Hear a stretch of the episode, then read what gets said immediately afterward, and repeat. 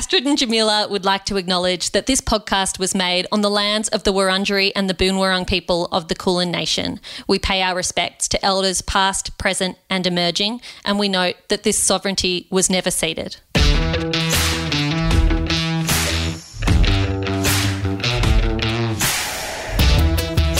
Hello and welcome back to Anonymous Was a Woman with myself, Jamila Rizvi, and my co host, Astrid Edwards.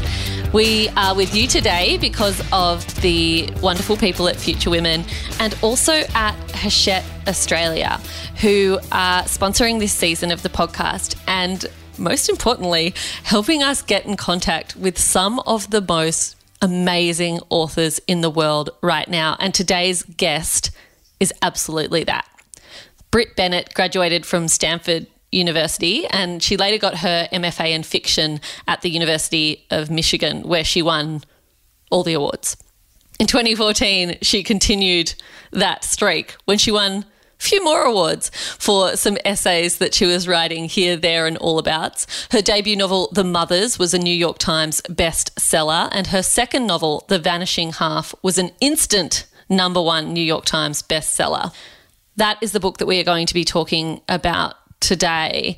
In The Vanishing Half, Bennett follows a pair of twins and they have left their small black hometown in Louisiana. One of them eventually goes back home again and lives a life of difficulty and discrimination. The other reinvents herself and begins passing in middle class California as a white woman. She hides the fact that she was a black woman when she was born and she passes as a white woman. And the novel follows these kind of two parallel stories and at the same time looks at questions of identity and questions of belonging in an incredibly clever, poignant, and revealing way. It is our absolute pleasure to be chatting with Brit Bennett today.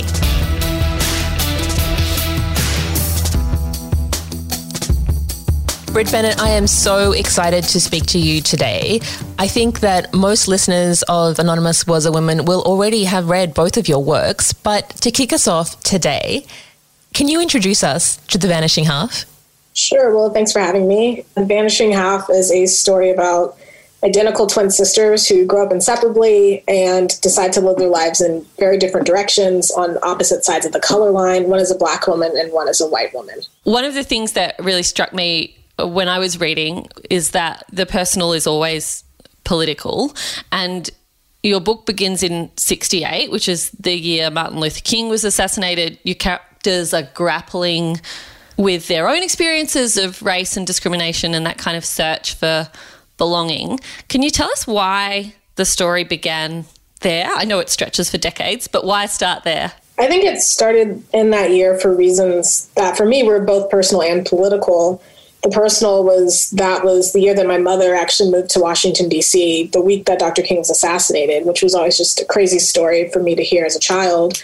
Um, of imagining my mother at like 19 or 20 being away from home for the first time ever and ending up in this like huge historical moment. So I think that was always interesting to me personally. So that felt like a cool way to kind of enter the story. And I think in the kind of larger, more political, uh, or even maybe more historical just standpoint, it's such a fascinating year in American history, a very tumultuous year, and a year in which I think some of the optimism perhaps of the earlier 60s kind of died in that year. The, the, the hope that there could be nonviolent change in america i think if it had not died before then that was certainly kind of the last year where i think anyone really believed that. So um, I, it felt also like a really just interesting moment to kind of enter the story as these characters are grappling with their identities and grappling with what it means to change and find themselves thinking about those questions as the country itself is going through a big moment of change We've all just lived through 2020, another historical moment and forcing of change. When you get feedback from your readers, when you hear from your readers at events or on social media, do you find their reading of The Vanishing Half or their emotional responses to The Vanishing Half different based on their own ethnicities, their own backgrounds? That's an interesting question. Um, I mean, I think definitely people have different levels of connection to the story, or they have different kind of entry points into the story. I think that is what has been, I think, most noticeable to me. You know, I hear from a lot of Black readers who are telling me the stories they have about family members who've passed. I have a lot of white readers who have never considered passing and just have questions about like what does this mean, and they're just kind of new to that whole idea. Um, I have a lot of black readers who often are more interested in talking to me about colorism really than passing itself. So I have some of these kind of anecdotal trends that I've noticed of what people find particularly interesting or what their entry point into the story is. But I think that to me seems to be the most the biggest difference I've noticed. It's not necessarily their enthusiasm or their passion, but kind of what it is that hooks them into the story and what they have the most questions about. Let's stay with colorism and passing then, because I've got to say that was my personal entry point into the book. I'm Indian Iranian and I don't look it. and so have accidentally, I suppose, passed as a, unintentionally passed as a white woman for a lot of my life, unless people are a bit smart when they hear my name. And there was so much for me that stuck out in that regard, particularly around passing not always being permanent and not always being deliberate, that it can kind of be this fleeting, unintentional thing as well. And one of the things I've noted is that here in Australia, we haven't had a significant public conversation about colorism. Do you think that's starting to happen or happening in the United States? You guys are usually a good 20 years ahead of us.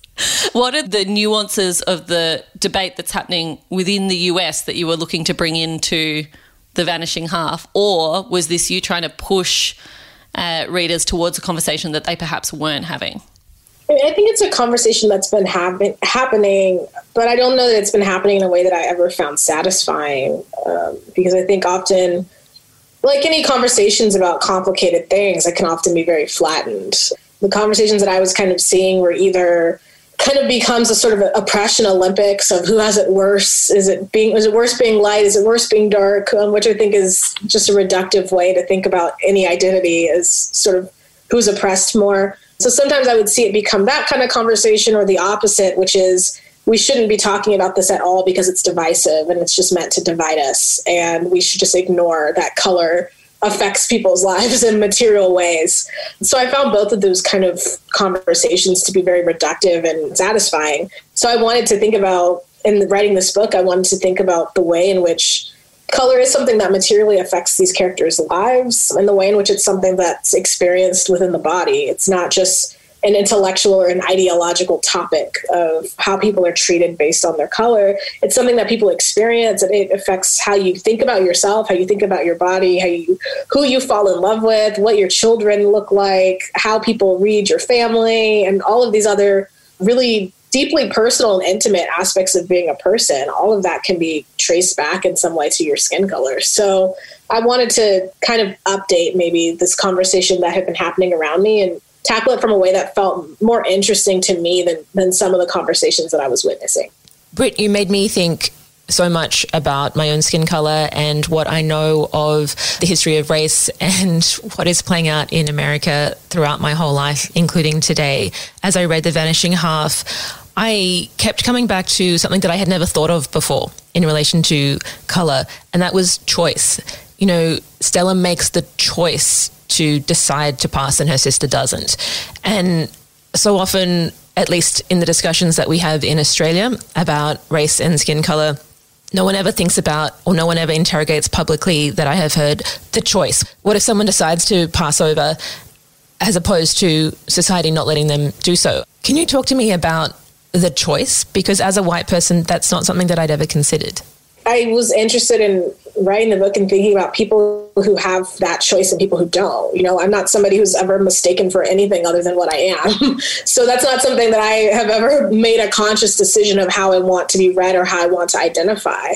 So that's not something that I personally relate to. But, you know, I, I have had, you know, moments in my life. I was in a Spanish class once and I, like halfway through the semester, the professor very offhandedly said to me, like, oh, yeah, well, you're Dominican, right? And I was like thrown by it because I had never, it never occurred to me that that's how he had been reading me the whole semester. And I was just surprising. That was the first time in my life that somebody had read me other than just a black American in some like very generic way. so, but it was like that kind of realization that, oh, this person has been reading me in a different way. They have assumed things about my life that are not things that are true of my life. That was very disorienting. So I've always been interested in in that of people who have that type of option to either, you know, willingly or either sort of claiming an identity or claiming a different identity versus people who are mistaken for something or you're read in a way that's different than how you identify and you may not know that that's how people are reading you there's just i think there's always something really unstable about all of it and what i wanted to write towards was that instability because I was going through that Spanish class believing my identity to be very stable. and the whole time it was not. But I think that that instability, that inherent instability to who we all are, I think it's something that is always in flux, even if you don't think that it is, even if you think that however you identify is blatant and obvious, that's not necessarily the case. And the whole time you have been kind of transformed in somebody else's perception of you. So I think, I mean, that's obviously true about lots of different things, but I think that kind of particular aspect of identity being inherently unstable even if you believe it to be stable to me there was something about that that kind of dissonant idea that felt really interesting. I love hearing you talk about that. Both astrid and i are people who live with disabilities and both of us are able to pass when it comes to being disabled women as well. And one of the things i've noticed that keeps coming up lately and it's a different experience of course to race is the number of people who say things like oh but i don't think of you like that which to me is the ultimate passing, right? And at the same time, when you hear a line like that, my immediate reaction is to be really hurt, to say, well, what, what do you mean? That means you don't think of me as me, I suppose.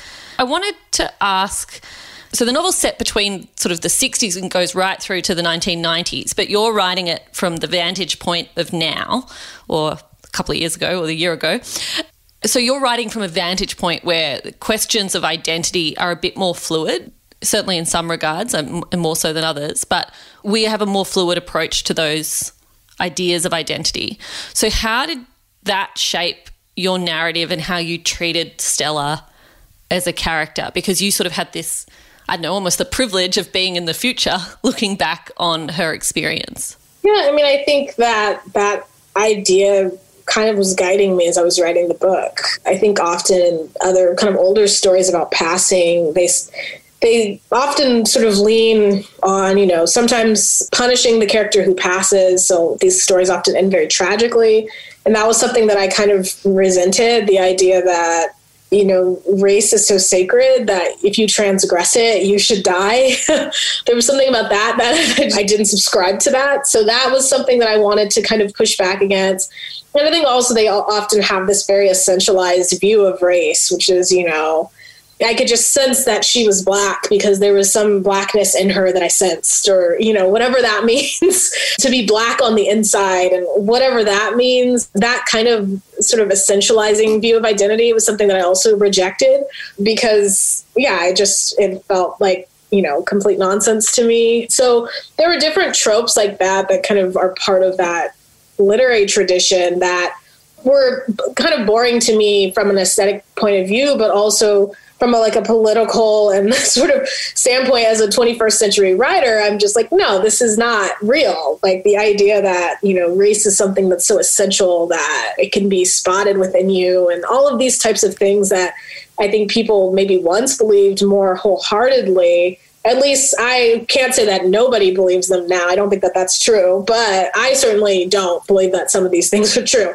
So I wanted to kind of push back on those ideas and again, just think of identity not only being fluid but also being unclear and also unstable. And like what does it mean if we consider race a category that you can move between among? And it's not sort of this strict binary. It's not something that's fixed. It's not something that is you know real in a tangible way although it affects your life in a material way. And what does it mean that we have to exist in that truth? That it's something that's a, you know, race itself is a fiction, but racism is a reality. like, what do we do with that knowledge? So I think a lot of it was kind of sitting in the discomfort of that and and yeah, just continuing as I was thinking about the characters and the choices that they were making, continuing to imagine what does it look like if I am writing a passing story that it takes for granted that identity itself is fluid. What does it then mean to pass if identity is fluid? You've just prompted a, an unscripted question from me, Brit. So far in our discussion, we've been talking about race predominantly, and of course that is the, the, the fundamental kind of question. You know, Desiree and Stella are twins who who choose different paths in relation to race and identity. But of course, your narrative in The Vanishing Half goes in so many other places as well. Now, Jude, Desiree's daughter, ends up having a relationship with Reese, and Reese is a trans person. I'm going to make a comment on Australian literature here, and obviously there are exceptions, listeners, obviously, but in general, we don't tend to have multiple types of identities interrogated in our fiction. If a book is about race, it tends to be about race. If a book is about gender or sexuality, it tends to be about gender or sexuality. And I just remember having my mind blown that you just naturally wove in a trans person without making it a big deal because it shouldn't be a big deal. But so many times in fiction, whether it's the publisher or the marketers or whatever, it doesn't make it into the final book that's on the shelves for readers. And I just wanted to say, well done. I mean, thank you. I, I mean, I really, I remember reading Passing by Nella Larsen in college, and that's a book that's about race, but it's also very much about sexuality. You know, it's a very homoerotic book. And I remember the professor just making an offhanded comment about how a lot of books about passing are often about multiple forms of passing. And he just kind of tossed that idea out there. And it was something that always stuck with me when I was thinking about this book and I think this book has, you know, they're sort of passing when it comes to race, there's passing when it comes to class, which is obviously intertwined. In some way, it's connected, but it's not the same, but it's connected for sure. Stella does not just become a white woman, she becomes a wealthy white woman, and she has to learn the rules of class in the same way that she has to learn the rules of race. So I was interested in all of that, but then I also did want to think about gender, of thinking about, you know, gender as a fluid category and also again an unstable category. And thinking about these characters that move through these kind of different gendered spaces in a lot of different ways. And, and also how all those things connect you know? I wanted to think about all of those things connect as these characters are kind of moving through the world. Brit, the first time I came across your writing was in Jezebel back what feels like about a million years ago. And it's probably so frustrating to you to have to go back to and revisit an essay that you wrote so long ago now. But I remember reading I Don't Know What to Do with Good White People. And you wrote that in 2014 when the police officers who killed Eric Garner and Michael Brown weren't convicted. And there was a line in that that I remember uh, highlighting and putting on my desk for such a long time. You wrote about privileged white people wading into sort of I think, what we would now call anti racist activism for the first time. And you said, Look at me, the hashtag screams, I know that I'm privileged, I am a good white person. Join me and remind others that you are a good white person too. And my question is Is Stella's husband, Blake, a good white person? I think so. And I don't think that I intentionally set out to write him in that way, but I think for me, like when I thought about Stella, okay, she's gonna marry this white dude. He doesn't know anything about her past. I thought about like what type of guy is he, and in kind of early versions, I thought, okay, maybe he's really you know this sort of good old boy. He's like very deeply sort of racist white dude, and that's going to be really tense that she's married to him. It's going to put a lot of pressure on the marriage and on her choice to hide her past. And that's kind of the choice that Nella Larsen makes in passing that she marries this very, very racist dude.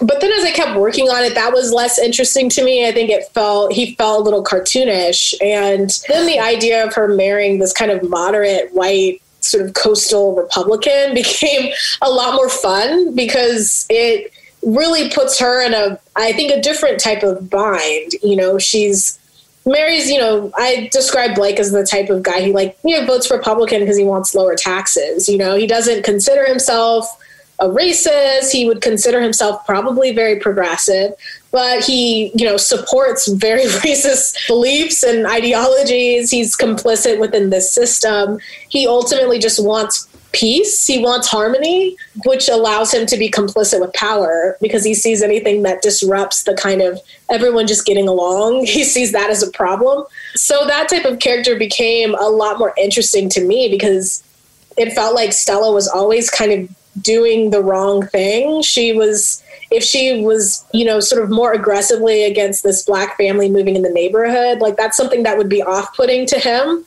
because he finds that she's kind of disrupting the peace. Mm-hmm. So it's not that he supports black people moving into the neighborhood, but he doesn't support her being like actively against it. So all of those types of things made that relationship a lot more complicated. And I think I also just enjoyed, you know, I don't know. I, I think it can be easy for white readers to read characters who are blatantly racist and feel distance. And I don't want people to feel that distance. I want you to know that, like, yeah, Blake is your uncle. He's your father. He voted for Trump. You're sitting with him at Thanksgiving. You know, you like him. like, all of those things can be true. You know, he doesn't have to be like a cartoonish villain who is, you know, burning crosses on somebody's lawn but he is a person who is complicit within this racist system and that puts stella in this like impossible situation because she both finds that really you know distasteful and off-putting but also finds herself having to kind of perform it to keep up her act I think Blake might have been the stand-in character at so many Thanksgivings in America in 2020. I think you're probably right. Yeah. Now, The Vanishing Half was published in 2020 and almost immediately went to the top of the New York Times charts. Congratulations. From the Australian point of view, that is a huge readership, bigger than our entire market, and just means a lot of people read your gorgeous book. So well done. Thank you. But I have a question about how you find the publishing industry in Australia and in the English speaking publishing industry around the world. Although it is changing now, the industry has a history of being whitewashed both in terms of who makes the decisions on what is published, who edits the books, and who gets published and their stories out there. How have you found the publishing industry? You're doing well in it, but what's it like? Yeah, I mean, I think you know, I feel like uh, being asked that question, I feel like, you know, it's like somebody who has found a lottery ticket and you're asking them, like, you know, like I, I feel like my experience has been everything that I could want and hope for as far as my publishing experience. And I feel very fortunate. But that being said, I think you're totally right. It's an extremely white industry, top to bottom. Really, you know, and in almost every aspect of publishing a book, the decision makers and the gatekeepers are white people. And, you know, that is something that I think can definitely be challenging for writers of color. I mean, when it comes to getting published, people getting paid. There was a lot of conversation around that last year of the advances paid to writers of color versus white writers. So, how books are marketed, whether they have a big publicity budget or not, all of those things are filtered through race in some way. So, I feel very lucky that I think my publisher sort of bet on me from day one and i feel very fortunate but i'm also very aware that i think my experience is very much the exception and not the rule so I'm hoping that everybody's had these kind of moments of reckoning and you know we'll see. I think I think time will tell. I'm sure you can tell from my tone that I'm not very optimistic but you know we'll see. I think that there is so much exciting work being produced right now particularly by black authors. I think it's really such an exciting time to be a black writer coming out of America right now. So I'm hoping that you know it, it's sad that it does take it takes you know, it takes a movie like Get Out or it takes, you know, something like my book or take something like that to open the door for other people. And I'm happy if my book is able to do that, but it's sad that it takes that much. You know, it's sad that it takes something by a black person to do exceptionally well before publishers will think, okay, yeah, we can publish another black woman or we can one, just one. Yeah, just one, you know? And you know, I saw there was a an article that was talking about Angie Thomas and Jason Reynolds and they said like when Angie Thomas sent out I think it was for The Hate You Give, there was a publisher that was like, "Well, we already published Jason Reynolds. We can't publish her too." And it just blew my mind because Jason Reynolds is an exceptionally successful writer. So you would think that if you were comparing somebody to him, you would think, yeah, we want another Jason Reynolds. Like we want another person who is going to be at the 1% of the field, which is where he is as a writer. And instead, no, we already have that one exceptional person. So we don't want another person that we think will also be compared, you know? And it's totally crazy. And of course, her book has been on, you know, New York Times bestseller week for like 200 weeks or whatever, some crazy sort of record. But that type of thinking is still, sadly, I think, you know, a dominant sort of way of thinking within the publishing industry. So I'm hoping people are going through this moment of reckoning, but I'm not holding my breath. Brit, thank you so much for sharing your evening with us and being so candid and thoughtful about the vanishing half and the themes around it. And thank you so much for writing the book. Thank you. Thanks for having me.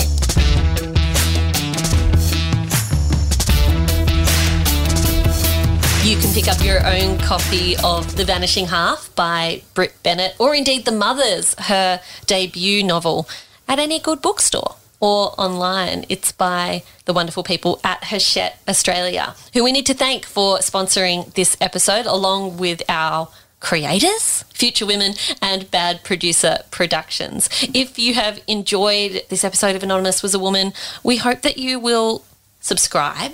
And while you're there, make sure that you give us a little rating like a good one, please, because that will help more people find the podcast and get more people talking about books.